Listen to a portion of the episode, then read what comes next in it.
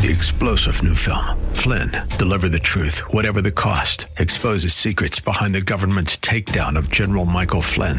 Flynn knew what the intel world had been up to. He ordered the first audit of the use of contractors. This set off alarm bells. He told the truth. He was the most dangerous person for Donald Trump to hire. They had to get rid of Flynn. Flynn, deliver the truth, whatever the cost. Available now. Watch it today. Go to salemnow.com. Salemnow.com.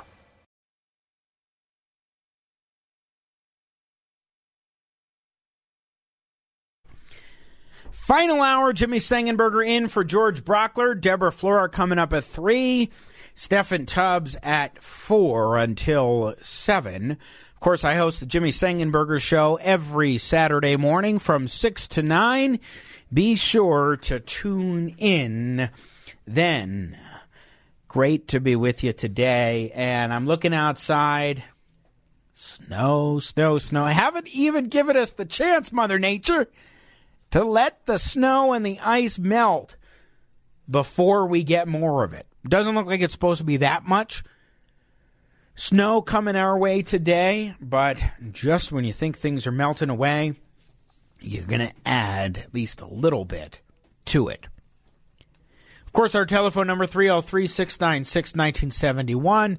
We'll open up the phones in the next segment. We've also, of course, got the on your smartphone. 710 KNUS app where you can text in to the show. Please feel free to do so there. Dan Crenshaw of Texas losing a committee chairmanship because he called Republican holdouts last week terrorists.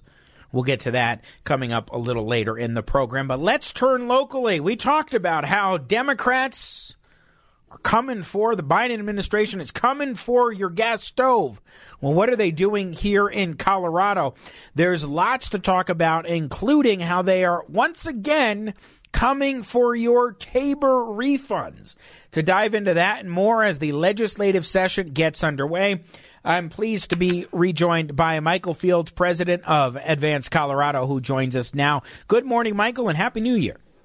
Good morning, Jimmy. Good to be on with you, and Happy New Year to you, too. Good to be with you. So, we were just talking during the break about one of those things that we're now all realizing is this 10 cent per bag fee. Yes, fee, as they call it, that has now been slapped on all across the state. Then there'll be the ban, outright ban next year when that happens. And just to kind of set us up for where we are at, you have a coalescence of factors, and Axios did a great piece, I think over the weekend or last week, on the coalescence of all of these taxes in Colorado that are just hitting us right at the beginning of the year, and they're piling and piling up, Michael. Yeah, and you think about it, you know, the Governor Polis ran on the fact that he wanted to save people money, uh, delayed some of these fees that are now going to be starting up. I think the gas fee uh, you know, delivery fees that started a few months ago. You mentioned the, the plastic bag fee. Axios, the, the headline was Colorado hit by tsunami of higher taxes, new fees, and paycheck cuts. And that's what's happening in Colorado heading into the new year. Uh, and and really, you know, you think of some of these other things that are going up, like property taxes are going to be increasing. Uh, and then, yeah, you mentioned they're coming after our Tabor refund. So I don't know how they're going to be saving us money when they're taking more of it through fees and taxes. Well, they aren't. I mean, let's go to one example. So they're not just taxing plastic bags; they're also taxing paper bags. And oh, of course, they call it a fee because that's what they always do to yeah, avoid get that. That, yeah, exactly. That nasty, nasty, diabolical Tabor thing. But one thing that you're now noticing is Grubhub and DoorDash and those kinds of companies now have an additional fee that is put in place for their services. And then on top of that, you go to a restaurant now and those paper bags have often now 10 cent fees. Like they're adding costs even more to that kind of service that everybody, including millennials and Gen Z most especially, use on a regular basis. Yeah, and when it comes down to it, you know, somebody has to pay for it and it always gets passed on to consumers. And so we talk about inflation, we talk about the cost of living being higher uh, than ever in Colorado. This is the kind of stuff that adds up 10 cents, 27 cents, exactly. Uh, you know, et cetera, on everything. Uh, then we end up paying a lot more government gets bigger and bigger and bigger, and that's how we end up with you know over a forty billion dollar budget here in Colorado when wages aren't going up nearly as fast as government spending is. Now we have, we mentioned it before, this pesky, pesky Tabor thing, the taxpayers' Bill of Rights, which 30 years ago this month this month mm-hmm. went into effect a couple of weeks ago I wrote about the the gloriousness of Tabor and what it has done for us including letting us keep more of our money because when the government brings in more money than its cap allows then that has to go through a formula but it has to go back to the people well now once again Michael, the Democrats are trying to target our Tabor refunds under the guise of education funding to pay teachers more. Yeah, so a couple things. One is we've had more money going into education than ever the last few years. You think about, you know, the COVID money that, that went in, uh, Governor Polis had to increase the education. We have more money than ever going into education. The problem is it's not getting to teacher pay. And I know you've talked about this a lot, and I have over the years of how much money does not get into the classroom goes to bureaucracy, administrative costs. But on the other side of it, you know, these are people who just ran. You think last year on the Colorado cashback, which was just Tabor refunds, exactly. right? They said we're going to send back this check, seven hundred fifty dollars uh, per person, and you know this is going to help you know with the the increased cost of living, et cetera. They ran on it, they put it on their mailers, everything else, right? And it took not even one week into session where they're coming out with a bill to take those away permanently. And and think about the amount of money we're talking about. The four year projection over nine billion dollars that they're trying to take uh, away from us that we would get under the taxpayers' bill of rights. And so, if they do bring this, it would go to voters this year. And they had just done this in 2019, trying to take away Tabor refunds, and voters thankfully defeated it. And so, if they do bring it to us, you know, we'll do the same campaign, try to convince people that their $750 check is better in their pocket than going to government, and hopefully it goes down again. Now, one thing that I wonder again, we're talking with Michael Fields, president of Advance Colorado, and by the way, a former teacher yourself. I should mm-hmm. put that out there, Michael. But when we see locally property taxes that are put forward to raise taxes for education. Dougco yeah. being an exception this last go around, which I actually uh, supported. I'm not a mm. Dougco resident, but I did support the bond and MLO efforts that uh, narrowly were defeated. But generally speaking, when you see a an attempted Tabor override, usually in this case it would be a mill levy override for property taxes because that's the primary way that school districts are funded, voters tend to be more willing to give that a go because it's for teacher pay or whatever with education. Do you think that's part of the thinking of the Democrats here is, well, maybe we can finally get rid of this pesky Tabor cap in order, and in order to do that, do it by saying we're going to pay teachers more? I think that's the approach. They know that that people want teachers to get paid more, and it will always use that. It'll pull the highest, uh, you know, out of anything. And so, yes, I think that's the overall approach. But I think it's been tried before, uh, and and it's not successful because people know that the money is not being used the right way. And I think your to your point, the local ones tend to be more s- successful because they're very specific and you know, this is a question: Do you trust your school district? Do you touch the the school board in charge? Yeah. Uh, do you think the money's going to go there? It might be sunset. You know, could have. There's times when you know people voters will reject something, and then they want you know the the people bringing it to make it more specific, to make it better, to have more accountability, then they'll pass it. At the state level, there's very little trust, and for good reason, right? All the things we're talking about that they're doing, uh, getting around Tabor, et cetera, uh, people statewide have a lot different view than they do locally, and I think that's good. I think the accountability is better on that on the local side of things. Well, but one more point on, on yeah. property tax. Property taxes are going to be going up so much mm-hmm. that even if you don't adjust those mills, because our housing values have gone up, we're going to be paying so much more. Education's going to get so much more money. I think you know the the the balance is off, and that we're going to be paying too much, and people are going to have a hard time staying in their homes after 2024 with these new assessments. But that's a discussion that can be had at the local level more than the state level. Yeah, a good point. And just real quick, back onto the, the funding at the state level of education yeah. for the idea of more teacher pay, et cetera. I wonder how confident the people of Colorado would be that the money that they would give to the state would actually make it to their school district. I mean, that is the, a big difference between their willingness, go to your point, their yeah. willingness to say, okay, we'll give more money for a local school district versus the state is you do know it's going to go to your district and you have your own confidence level for that district as opposed to the state where it may or may not really make it much to you.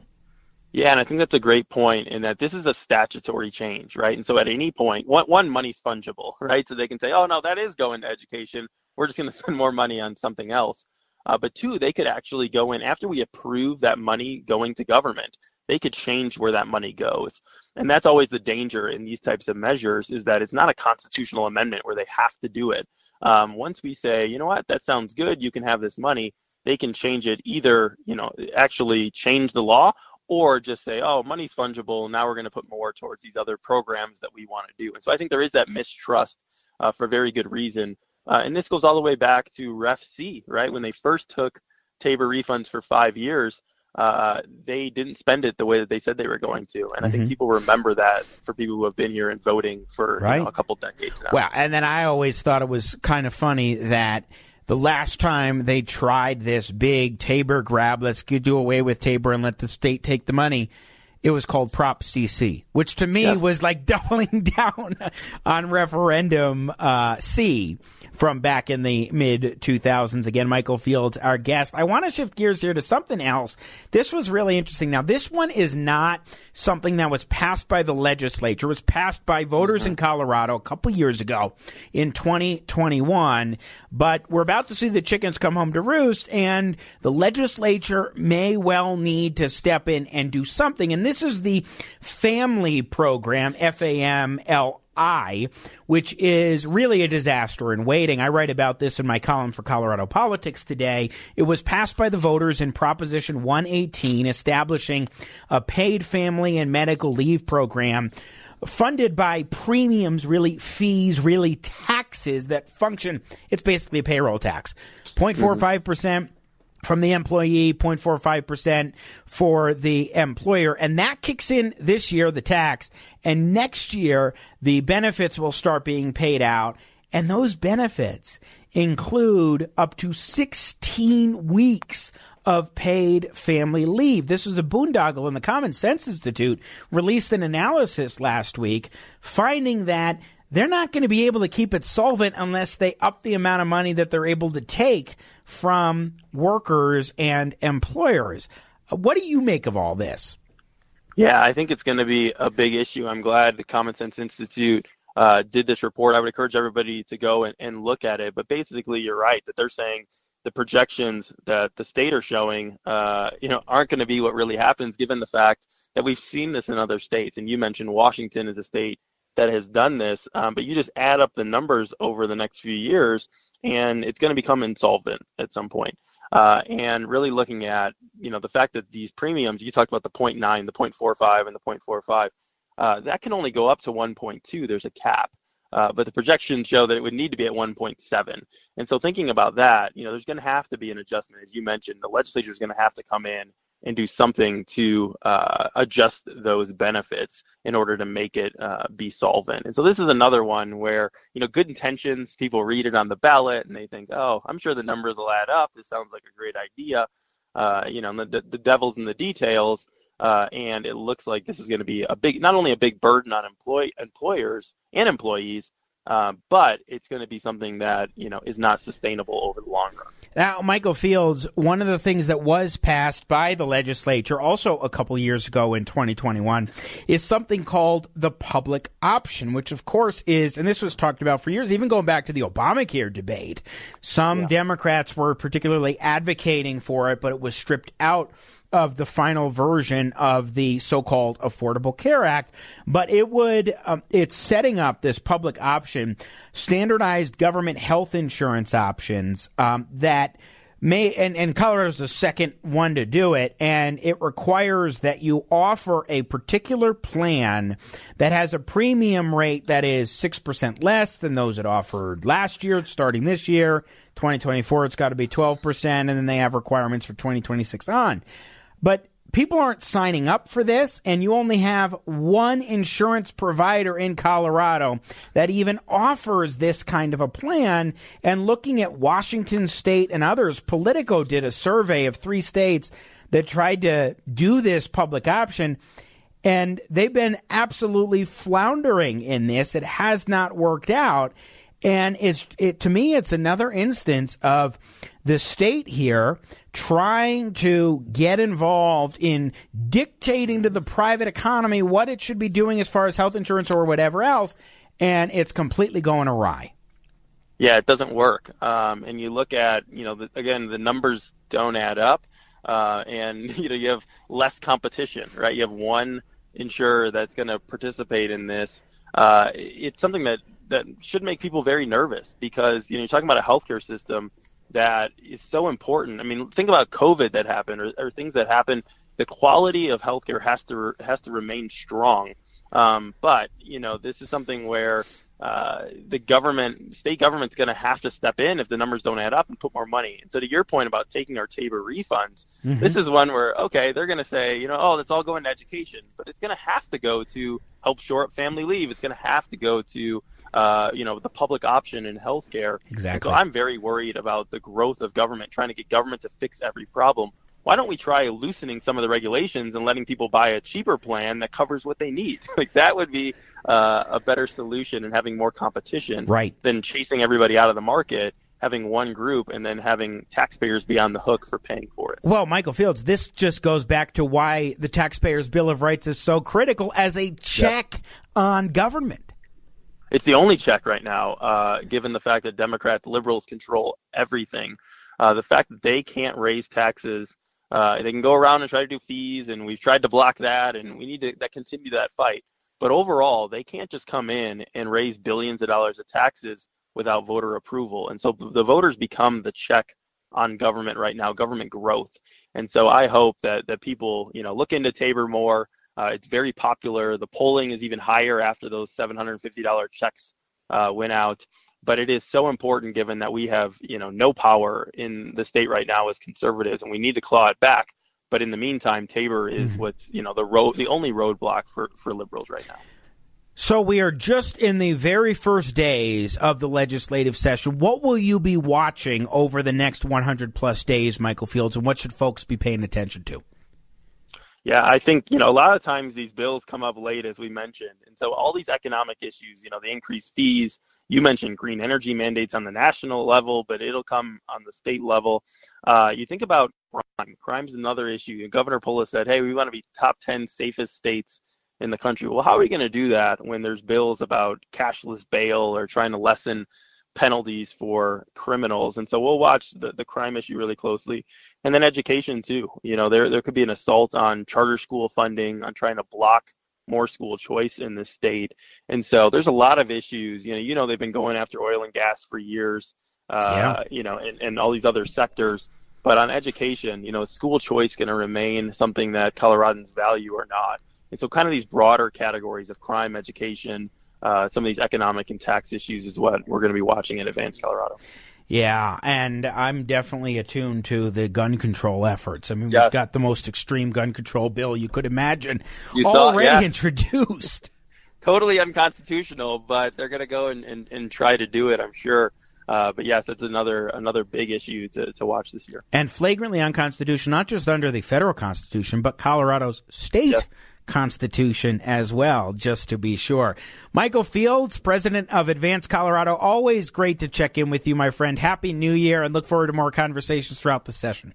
Thanks for having me on. Happy New Year, Jimmy. You as well. Once again, Michael Fields joining us. Jimmy Sengenberger in for George Brauchler. What do you make of the state of Colorado? And I don't mean the state of Colorado, this beautiful state, but the state of this state and where we are at right now, and what the Democrats are trying to achieve, and the disastrous consequences of their policies and their programs, whether they pass it through the legislature or they con the people of Colorado into approving it. My column today in Colorado Politics, The Grim Economic Truth of Family and Public Option, ends this way. It is said that the road to hell is paved with good intentions. The public option and family programs may be well intentioned, but failure to consider economic reality has inevitably doomed them both. Eventually, who is the government going to force to make up the shortfalls? Now, it ends with that question, but the answer really is you and me. That's what they're going to do if they feel the need to do that instead of backpedaling on the agenda that they've pursued. Polis won't even eliminate the two cent gas tax increase. And the fee, the new fee that's supposed to go into effect on July 1st. There really is an additional gas tax tells you exactly where the priorities are for the Democrats who control the governor's mansion and the General Assembly. I'm Jimmy Sengenberger filling in for George Brauchler. On the other side, a couple more things going on locally and nationally. Dan Crenshaw losing his committee chairmanship after calling GOPers terrorists. That's a little interesting story. What do you make of that? Should there be consequences? I would think that it's not just Dan Crenshaw, it's people on all sides of that debacle last week that maybe should face some sort of consequences for language that got too heightened, etc. But not so sure how many people will actually get the kind of penalty that a Crenshaw did. Keep it right here. You're listening to Denver's local talk leader, News Talk 710 KNUS.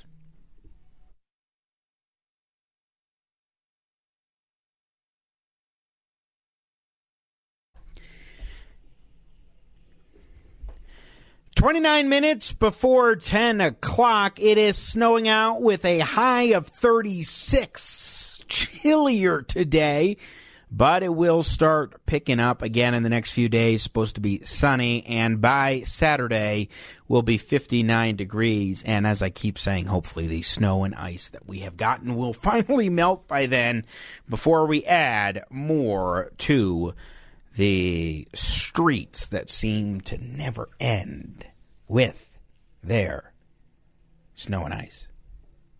I'm Jimmy Sengenberger in for George Brauchler today. News Talk 710 KNUS. Our telephone number 303 696 1971. You can text into the show on the 710 KNUS app on your smartphone. Adam Shifty Schiff and Eric Swalwell are both being tossed from the House Intelligence Committee by Republicans, saying you're not allowed on this committee any longer. Similarly, Ilhan Omar is being blocked from going to the Foreign Affairs Committee. Now, on the one hand, I don't like this per se. One party going after the other party on committee appointments, but Democrats opened the door wide open over the past few years in their own way. Now, what's good for the goose is good for the gander. But they're not the only ones to lose positions on committees, including leadership positions. For example, Adam Shifty Schiff is, or has been, was rather, the chairman of the House Intelligence Committee. Now he's being tossed off the Intelligence Committee. Well, Congressman Dan Crenshaw of Texas He's one of the most prominent members of the House Republican Conference, well known, was denied the chairmanship of the Chamber's Homeland Security Committee on Monday in favor of a House Freedom Caucus member, Representative Mark Green of Tennessee, who will now lead the panel, according to the New York Post, which provides oversight, oversight over the Department of Homeland Security and handles issues related to illegal immigration and terrorism. Why is this the case? Well, Crenshaw told CNN of the 20 holdouts last week, they are enemies now. They have made it clear that they prefer a Democrat agenda than a Republican one. And he added to Fox News radio host Guy Benson later that day we cannot let the terrorists win. They demand more places on committees. So McCarthy says, okay, give me a list of names. And then they refuse. And then they say, oh, you're trying to trick us. You know? I mean, it's like playing with children. I mean, it's very difficult to understand what it is they want. And then later he defended himself on Sunday, saying obviously to people who took offense by that, it's pretty obvious that it's meant as a turn of phrase. To the extent that I have colleagues that were offended by it, I sincerely apologize to them. I don't want them to think I actually believe they're terrorists. It's clearly a turn of phrase that you use in what is an intransigent negotiation. Look, honestly, I think it's overkill to toss him off that leadership position. A scolding, apology, that kind of thing makes perfect sense. But look, it was tense last week. It was insane last week. And you can understand the utter frustration, especially because it appears that most of what was agreed in the final rules package and most of the concessions that McCarthy made were made prior to last Tuesday. Not everything, not the particularly the motion to vacate so that one Republican can say we want to vote a no confidence in the Speaker of the House. That looks like it was achieved through last week's negotiations and so forth. But I, I kind of understand the frustration. Now, not good to use that language, terrorist, to describe fellow Republicans. I mean, yes, you got to be critical. It should you should be critical of your own party at times. But Ronald Reagan did say, "Thou shalt not speak ill of a fellow Republican is the 11th commandment. And Crenshaw most certainly violated that by saying terrorist. But the idea that he should be tossed off, there are a lot of people, I think, last week who said and did things that should face some sort of consequence if we're going to level that against Crenshaw. If, uh, rather, the House is going to do that, House GOP, Speaker McCarthy. Uh, Mike Rogers looked like he was ready to go pummel completely pummel Matt Gaetz in that big show in the uh, on the floor of the House Friday night. I mean, is that is he still going to be chair of the House Armed Services Committee? Yes, he is. So where's the where's the standard there? So I just I I I think it's it's kind of silly to remove him from that leadership post, Dan Crenshaw, unless you're going to go after other Republicans and get them to face consequences for some of the things they said and did last week. But we'll see what happens in that regard. Listener text. I just moved here from California. God bless you. I figure this state is about seven to 10 years behind California with the stupidity, control, and taxes. Yes. First of all, welcome to Colorado. Second of all, I'm sorry that other Californians have been coming here and helping to Californicate Colorado. You're right. The stupidity, control, and taxes are headed towards Colorado.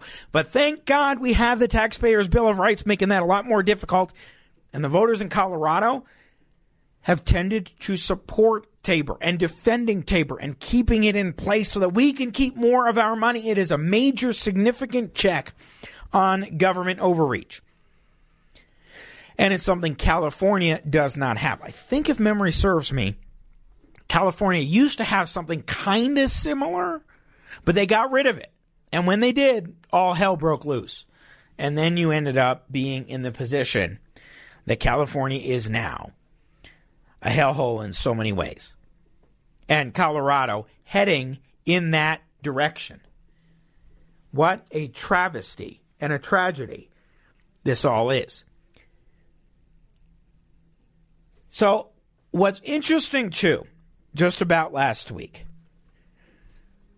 the House GOP had a Freedom Caucus where 20 members of the Freedom Caucus really pushed back and did manage to get some concessions before and after holding out on votes for McCarthy. Well, it's interesting. Over in the Wall Street Journal, there is a left wing progressive self described progressive named Ted Rall, who was complimentary, saying, Look, the right had this. They were able to get concessions. Their tactics were superb, he said. They extracted substantial concessions consistent with their beliefs and their promises to constituents. I dream that the House Democratic Caucus will someday have an analogous faction, purist, leftist, determined to force leadership to bend to their will. Finally, the progressive base of the Democrats, the majority without whom the party could never win, might have a seat at the table long dominated by corporatists. In 2021, I've been referencing this for the past week and a half. In 2021, Democrats behind the scenes were gearing up, some of the, the squad members, for an effort called Force the Vote. We're going to withhold our vote for Pelosi's speakership unless we get concessions that we're going to vote on something like Medicare for all, etc. Even just symbolic votes, put people on the record. Pelosi managed to nip that in the bud. It didn't happen. And she was elected Speaker on the first ballot. There was no real dissent. But the left wing flank didn't get what they wanted. They didn't get a thing that they wanted. So who's more effective? The squad on the left or the House GOP's Freedom Caucus? Well, Ted Rall's right. The Freedom Caucus is more effective, and they managed to do this. Now, it was embarrassing. Maybe it will come back to bite Republicans, but nevertheless, they were able to accomplish this objective in a way that the leftists in Congress, the outright leftists, weren't able to do before. And that, I think, should be something notable for conservatives everywhere. But it should also be a little bit of a warning in the sense that you could get bogged down in back and forths between different factions in the Republican Party instead of let's just coalesce behind an, a particular objective. Let's embarrass each other less. I don't know. We'll see what happens in that regard moving ahead. I'm Jimmy Sengenberger filling in for George Brauchler. We've got one more segment on the other side. Any final thoughts? Welcome into the program. By the way, a recommendation to check out Crenshaw's podcast, noting that it is very good. I've heard that, but I haven't listened to the podcast before. But thanks for texting that in. Jimmy and for George, you're listening to Denver's local talk leader, News Talk 710 KNUS.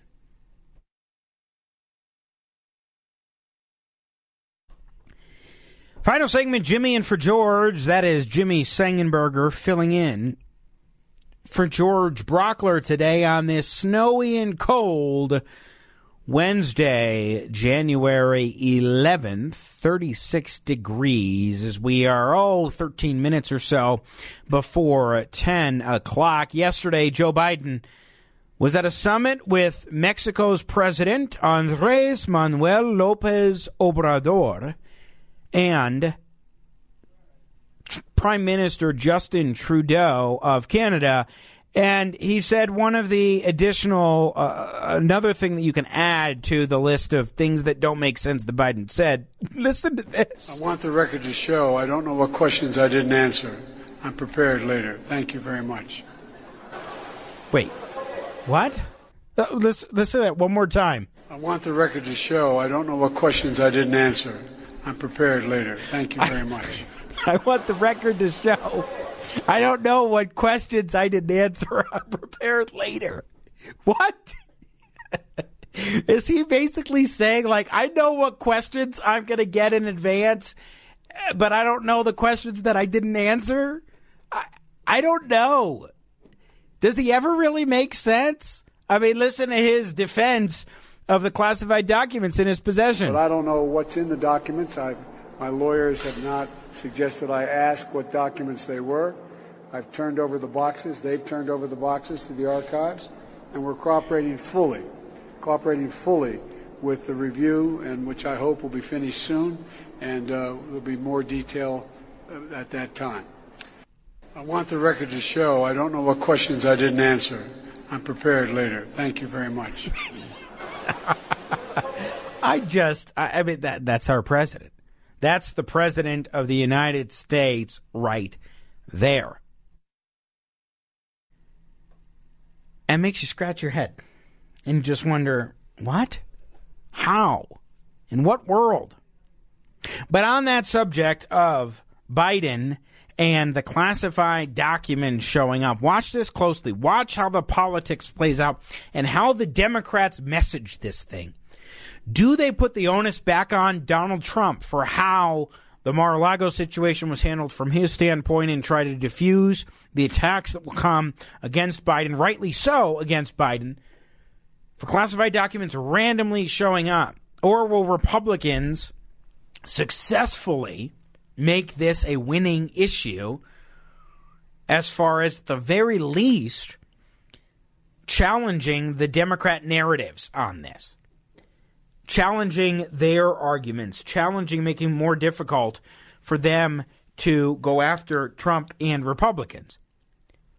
It is always fascinating to see some of how the politics play out in these things. I think Phil Wegmann of Real Clear Politics put a little bit of this in perspective pretty well. Well, the answer that he gave there is going to set alarm bells off for Republicans because it's internally incongruent. You have the President of the United States saying that he does not know what is in these documents, and he didn't elaborate on how they made it into his private study, uh, whether or not they included information about methods or sources. And that dog is not going to hunt for a House GOP that wants to take a bite out of this administration. They're going to be asking a number of the questions that Guy alluded to a moment ago, uh, and chief among them, I think, is going to be how many more documents are floating out and around there in Biden world. Uh, and then, of course, you do have the question of whether or not the uh, Department of Justice handles these issues uh, in two separate ways. Certainly, there's differences. According to the official story, the Biden lawyers turned them over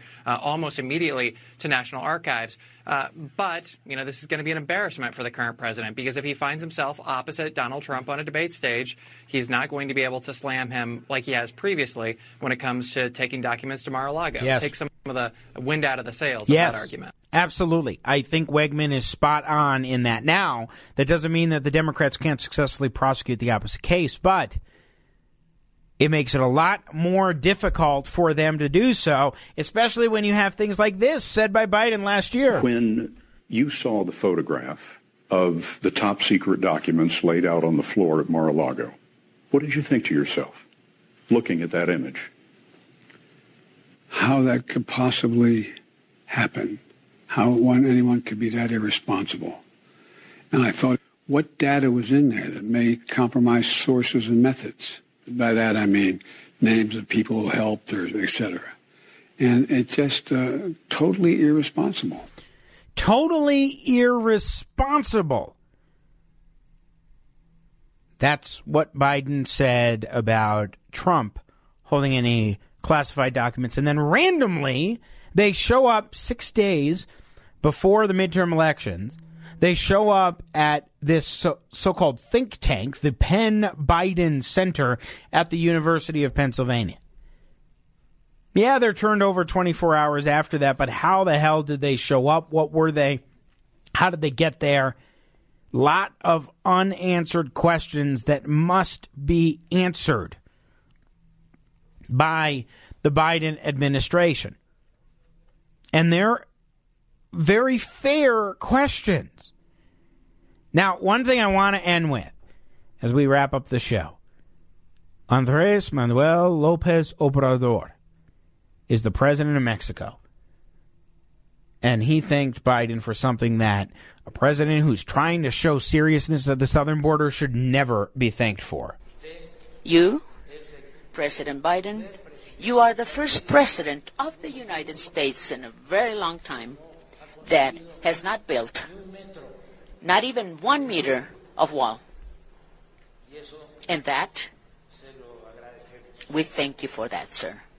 The first president in a very long time not to, uh, to build not even one meter of wall. And for that, we thank you. He's down there in Mexico after visiting the southern border where we have a humanitarian disaster and a national security crisis. And Joe Biden is trying to exude, oh, I'm on top of this and I'm visiting it. Visiting the southern border for a photo op. Dog and Pony Show, as one local reporter put it over the weekend. But I'm doing it and I'm giving a speech and I'm talking about how I'm taking this seriously. And then you go to Mexico, a country that needs to be involved significantly in paring back this crisis of illegal immigration going through Mexico into the United States. And he's literally thanking the President of the United States of America for not building even one meter of wall. What? How does that work? How is that something that you want to embrace or want to hear from another world leader? Absolutely preposterous. Listener text here. What classified documents are in Biden's basement? I want the record to show I don't know what questions I didn't answer. I'm prepared later. Thank you very much. He probably doesn't even know. In fact, remember, listen, he said he didn't even know. But I don't know what's in the documents. I've, my lawyers have not suggested I ask what documents they were. He doesn't even know what's in the documents, so who knows? Biden doesn't even know what classified documents are in Biden's basement or Biden's pen, the Penn Biden Center or whatever the heck it's called, or anywhere else. Who knows what else may show up in the Penn Biden Center, in the Biden's basement, wherever. We don't know. But at least the record shows that he didn't know what he didn't answer. I want the record to show I don't know what questions I didn't answer. I'm prepared later. Thank you very much. Maybe I've overplayed that a bit now. I meant to get to it earlier, but it's just it it's one of those Biden sayings where you're like, okay, it makes you chuckle, but then you realize, oh man, that guy is the leader of the free world, as it were. My goodness. Stay warm and drive safely out there. Again, 36 degrees the high. Going to be getting some more snow today, but it will warm up and be fully sunny out in the next few days. And be sure to tune in Saturday morning 6 to 9 right here on News Talk 710 KNUS for the Jimmy Sengenberger Show, which indeed does run every Saturday morning from 6 to 9. So We'll see you then and there. Again, stay warm outside, enjoy the day, and that's it for me. Again, Jimmy Sengenberger filling in for George Brauchler. Check out my column as well at Colorado Politics today. The grim economic truth of FAMLI public option. Stay warm, stay safe, have a great one. God bless America.